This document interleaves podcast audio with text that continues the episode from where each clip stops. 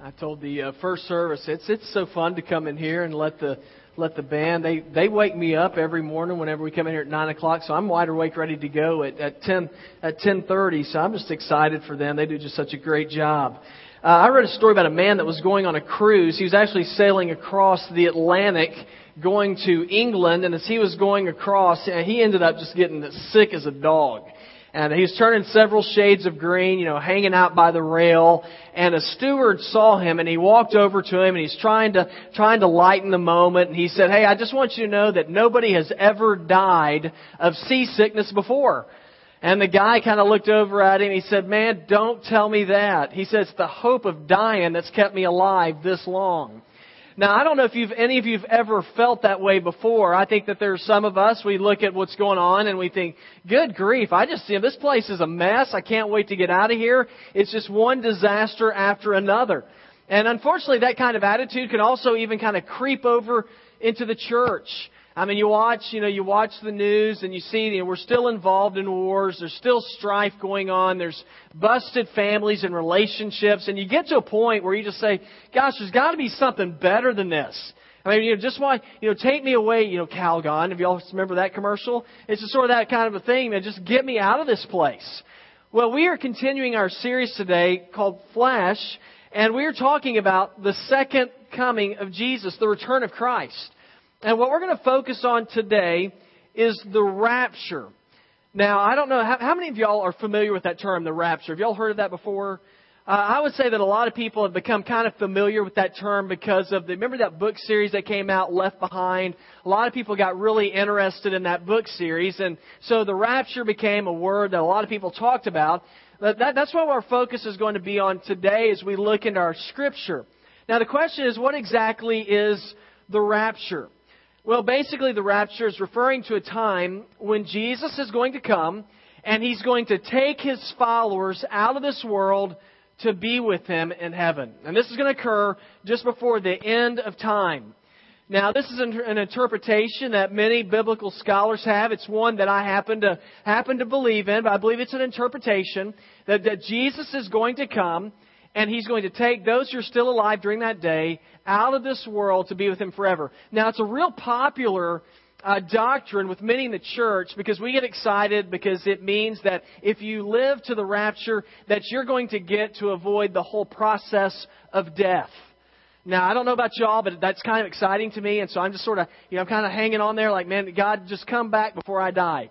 And uh, that would be really cool because then I'd get to avoid that whole, that whole issue. Now, I don't know if I'm going to be able to, to be alive during that time when Jesus comes back, but I do believe that we've, and I'm not trying to be an alarmist, I think I said this last week, but I do believe we very possibly could be living in a time when Jesus is going to come back. Therefore, in light of that, I think it's kind of good for us to know what exactly is the return of Jesus all about. And so today in our passage of Scripture, we're going to see the Apostle Paul addressing the subject of the rapture.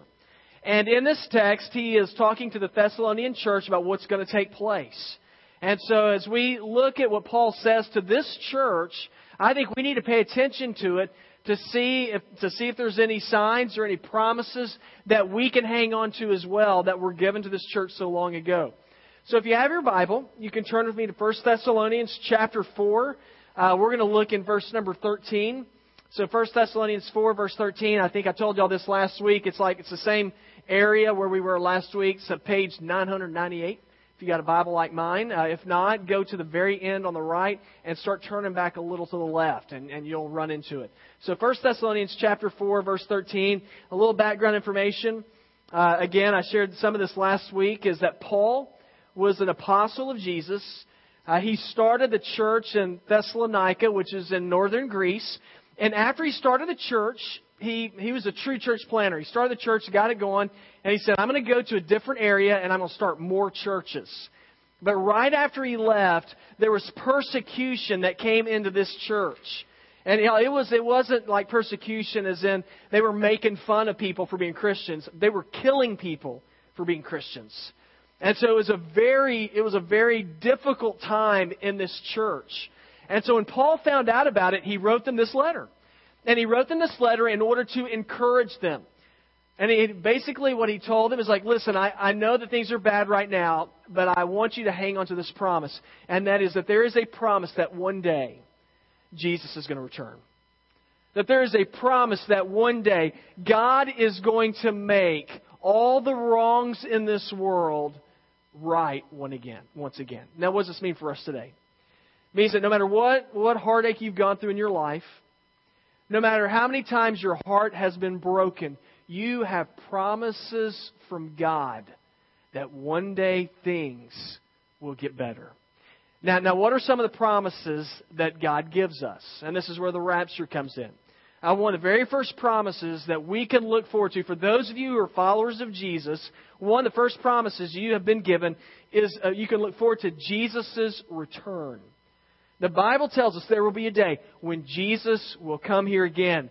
Now, I want you to look in verse 15. It says, according to the Lord's own word, we tell you that we who are still alive, who were left till the coming of the Lord, will certainly not precede those who've fallen asleep, for the Lord himself will come down from heaven with a loud command, with the voice of the archangel, and with the trumpet call of God, and the dead in Christ shall rise first. I just finished reading a book called American Caesar.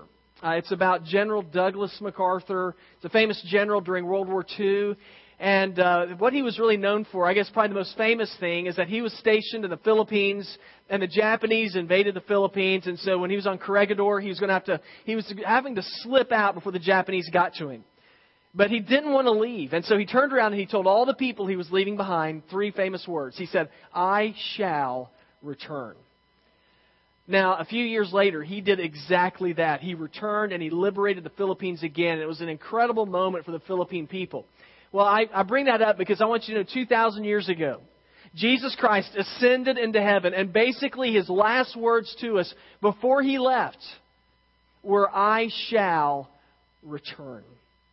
Jesus said he was coming back, and the message of his return was given so that we could have hope. Because, see, Jesus understood that, that this world is not a perfect place. Have y'all figured that out yet? Have y'all figured out there, there is some, just some absolute garbage that takes place in this world? There is absolute heartache that occurs in life. And we can get to a point where we become very cynical and we begin to think, God forgot about me. And we begin to think, you know, maybe, maybe God is not going to keep any promises that He's given. Maybe there's nothing that I have to look forward to. That's how the people in our text were. You have to remember, they're undergoing persecution. Uh, these very same people, they had to believe that when Jesus ascended into heaven, that He was going to come back again real quick. They thought He's going to come back in their lifetime. And so they're waiting for Jesus to come back, and then all of a sudden they start getting persecuted and they're getting killed. And they began to wonder, is he actually going to come back? And in our text that we just read, it talks about that, that, that, there were people who were followers of Jesus who had died and Jesus hadn't come back yet. And their question, what they're thinking is, well, is there actually going to be a resurrection? You know, Jesus hasn't come back yet, and yet there are people who followed him and they're already dying. Do we have anything to hope in? And it's here that Paul shares with them hope. He lets them know there is coming a day when Jesus will personally come back into this world. Now, I know that you can hear that and you think that sounds pretty far fetched. That seems strange. Uh, that seems really hard to believe. And I'll be honest with you. I mean, I read this and on face value, I think, I've never seen anything like that happen before. That does seem rather, that does seem rather strange. But it's, it's a promise. It's a promise that He's going to come back that he's going to return for his for his people. And I find that really I kind of find that cool. You know, I find it so neat. I find it neat because for those, of, I don't know how many of y'all have grown up in the church. I'm not going to ask you to say yes, I grew up in the church. But for those of you who have grown up in the church, when you look at the Bible, your entire life, you've been reading about Jesus. Your entire life, you've been hearing stories about him. And that's really good. But I think what can happen is we get so used to hearing about Jesus over a period of time that that's all he ever is to us. He's just a story. He's just some, you know, somebody that we read about. But what's neat about this is that Paul is telling us there's going to be a day when he's going to be much more in a story. There's going to be a day when he is going to personally return to this world. And I find that to be very heartening. You see, I'm learning that a key ingredient for success in life is to be able to have hope. Hope does something powerful for us, helps us to look forward to the future. If you don't have hope and you just look at the world today, you think, man, there's not much hope. I mean, the, you look at life, you live, and then you die, and that's it. But for a believer, it's different. For a believer, we have a life beyond the one we're presently in. The verses that, I, that I've read and that we're looking at today, verse 14 says, We believe that Jesus died and rose again. So we believe that God will bring with Jesus the, those who have fallen asleep in Him. In other words, those who are dead, He's going to raise again. Hope provides us with something to look forward to. And you know what? We're living in a time, man, we need something to hang on to. We're living in a time where we need to know that there is something more to life than this world that we're presently living in. And I want, I want to hope. I want to have something to hope in. And something to hope in that's worth hoping in. You know, I've, ho- I've placed my hope in a lot of things that weren't worthy. Um, just you know, as an example, a couple of weeks, a few weeks ago, I was hoping that Carolina was going to beat Kentucky. Now, it's, and this is, you know, I should know better than this for me to ever place my hope in a group of, uh, of a group of young men playing football at the University of South Carolina. I mean, what am I? I'm a grown man. What's my deal? I am placing my hope in something that, that is not always going to come through for me. Now, you might say, well, I'm cynical like that. Why should I hope that Jesus is really going to come back? You know why you should hope that? Because he promised. The verse that we just read a while ago, it says in verse 15, it, this all is going to happen according to the Lord's own word. Now, the question for us is is God's word trustworthy? I mean, can I trust that when, when God says something, when Jesus says something, that it's going to happen? You better believe you can. Hebrews 6:18 tells us it is impossible for God to lie we can absolutely count on God's word being kept. And so when God says Jesus is coming back, you can take it to the bank that Jesus is going to come back.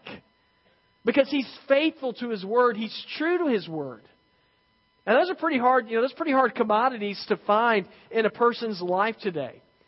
You know, that, that's why we have contracts today. We make up contracts to make sure somebody's going to fulfill their word. And you know, if, if you break the contract, then the you know the contract is null and void, doesn't count anymore.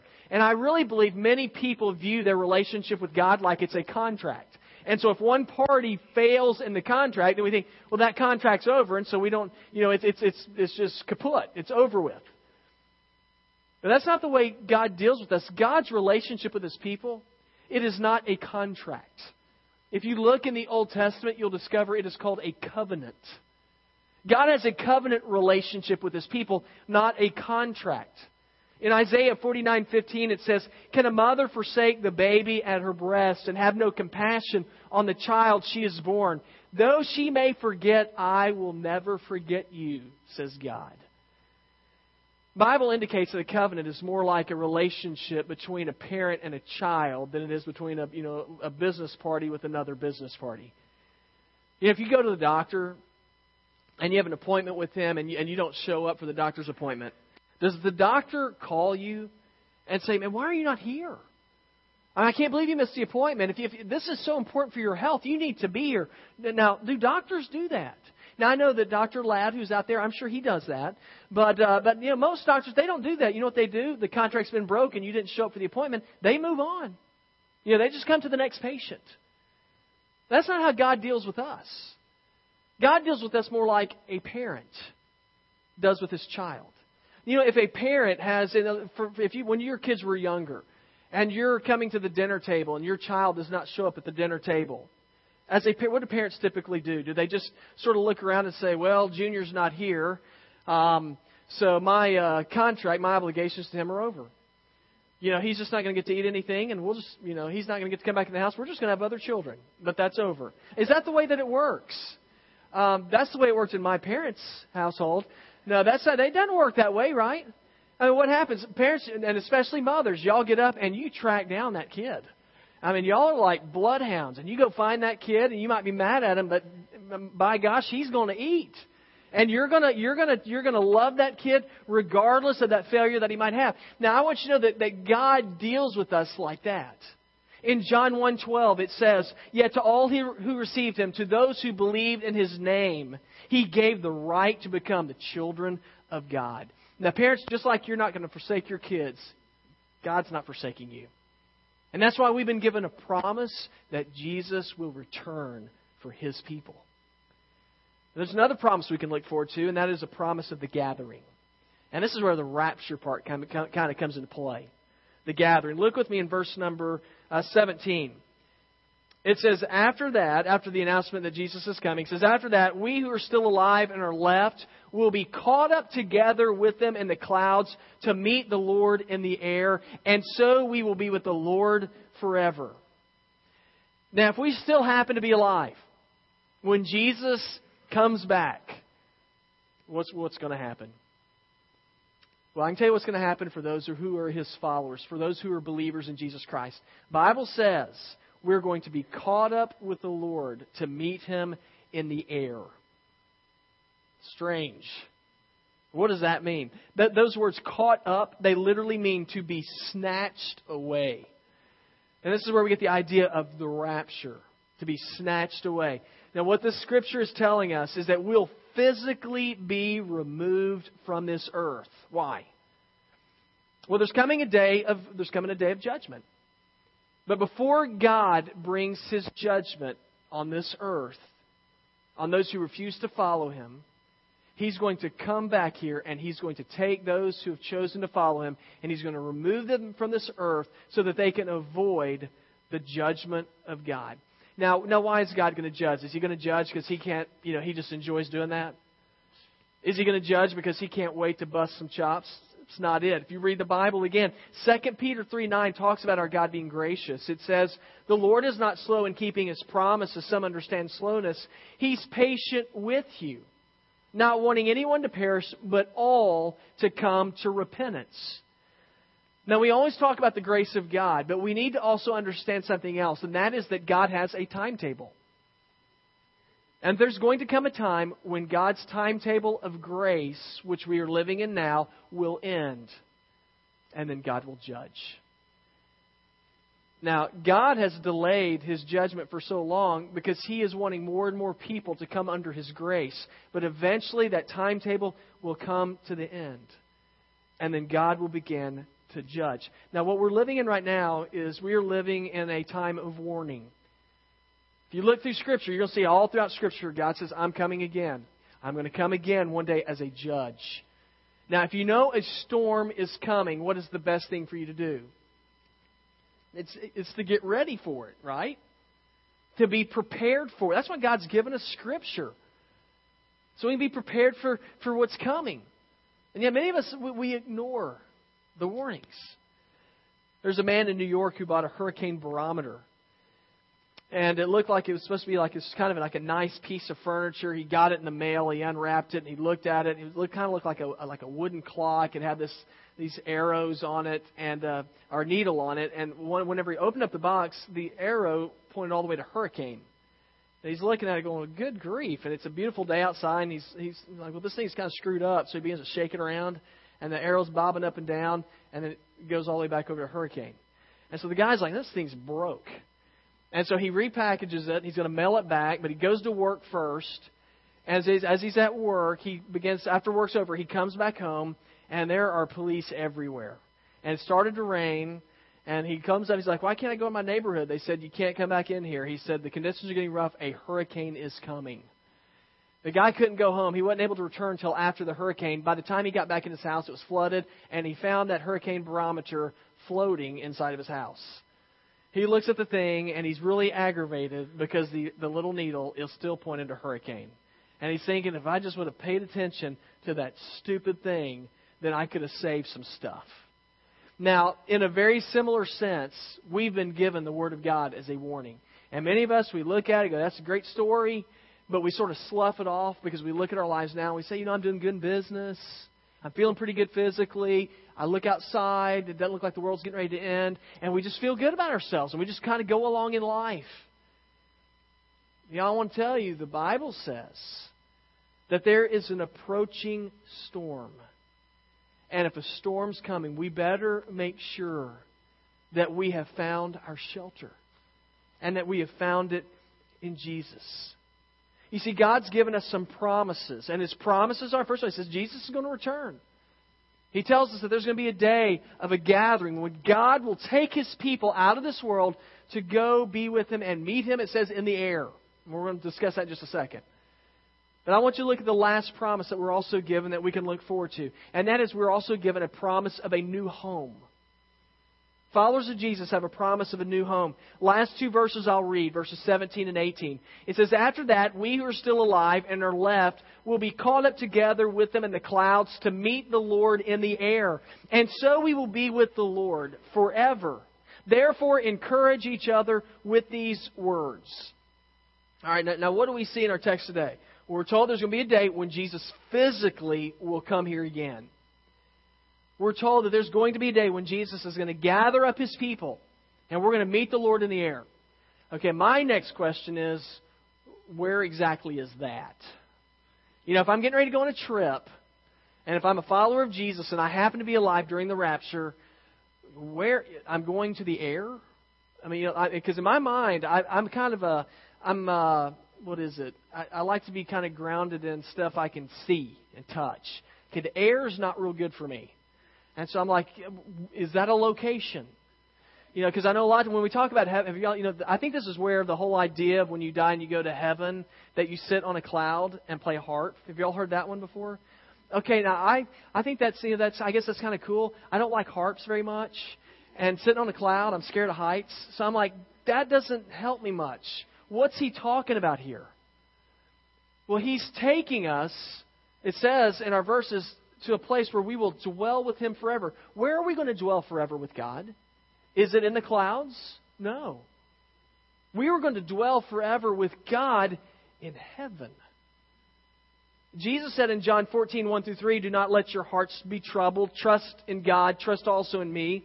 In my Father's house are many rooms. If it were not so, I would have told you. And I go and prepare a place for you.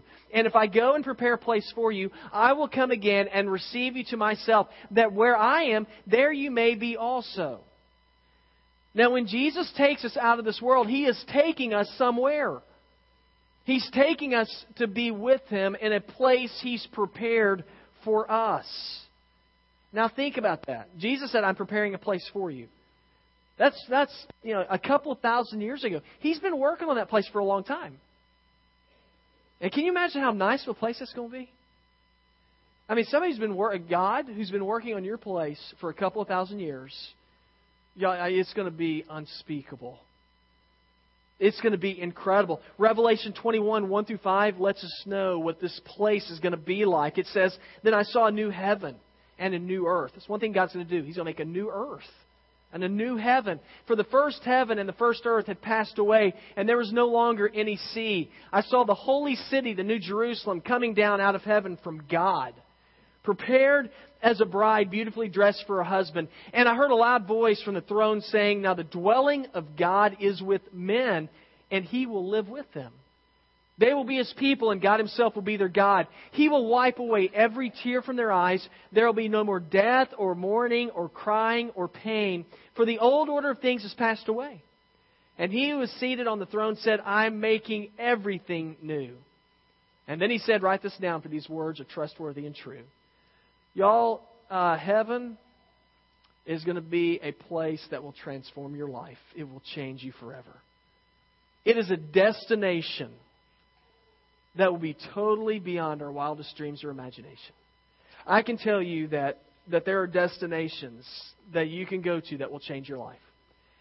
Uh, 20, almost 20, gosh, 25 years ago, our family changed destinations. We changed locations. We moved to a new home. Uh, my dad, was during my senior year in high school, and uh, my dad moved our family 1,200 miles away from where I grew up. Great timing. And uh, I suggest every parent, uh, if you have a child that's a senior, just go ahead and move 1,200 miles just for fun. And so we moved. Now I want you to know that when we moved, it it tra- it transformed my life. Now when we came here, I did not know one person as a senior in high school. I went to school, knew no one. But you know what happened because of that move? I became very sensitive to God because it was He was all I had. I didn't know anybody else. I became sensitive to the Lord. I allowed Him to deal with my heart, and I, I've I uh, sensed God calling me into, in, into vocational ministry. Let me tell you, if we would have never moved, I guarantee you I'd never be doing this today. When we moved, I became sensitive to God. Because we moved here, it changed my plans for where I was going to go to college. And I stayed out here, and when I went to college out here, I, I met the nicest young woman I've ever met in my life. And then after that, I met Emily. And uh, uh, she, she's not in here. Uh, met Emily. We got married. Transformed my life. Because we moved here, I had the opportunity to, to sense God calling us to begin a new work out here. And it transformed my life. I want you to know that there are, that there are destinations that will change and transform you. And I want you to know that the hope of heaven – the hope of a new home and a new life will transform and change your life. The destination God has for His people, it's transformative. And the Bible says we'll enjoy life forever in heaven with God. Can you imagine that? Creator God will be with His people. But before that's going to happen, we have to make sure that we have tickets to arrive at that destination. You know, if you're going to fly somewhere before you get on the plane, what do you got to have? Got to have a ticket. And They tell something when Jesus comes back, if you're going to be a part of this trip, either the rapture or through death, if you're going to meet up with Christ, you have to have the ticket. And what's the ticket? It is placing your, tr- your trust and your faith and your confidence in God, in Christ. I just look at Romans 10:9. It says if we confess with our mouth that Jesus is Lord and believe in our heart that God raised him from the dead, the Bible says you shall be saved. Saved from what? Saved from the judgment of God. Saved from being eternally separated from him. Now there's some promises that are given to us in the Bible. We have a promise that Jesus is going to return. That he's going to gather his people together and that he's going to bring us into a new home. If you don't have that ticket and you're not sure, my encouragement for you right now is just simply where you are to talk to God and to simply say, Jesus, I, I need you. Jesus, I, I need a ticket that's going to ensure that I will be a part of your kingdom. And Lord, to, to get that ticket, I am placing my hope and my faith and my trust in you. And Jesus, I am asking you to cleanse me of my sin and to give me new life. Let's bow for a word of prayer. Heavenly Father, I am grateful for the word that you've given us. And I thank you, Jesus, that as we live in this world, that you promise us a way out. There is coming a day when you will return and you will gather your people to be with you forever in heaven. Jesus, I pray today if there are some who do not know whether or not their their ticket, so to speak, has been punched by you. Lord, I pray today that they will call out to you and just simply cry out to you and say, Jesus, rescue me and save me and forgive me. God, my life is yours. And I pray that your salvific act will work in their life and transform them. God, thank you for your goodness. And I pray these things in Christ's name.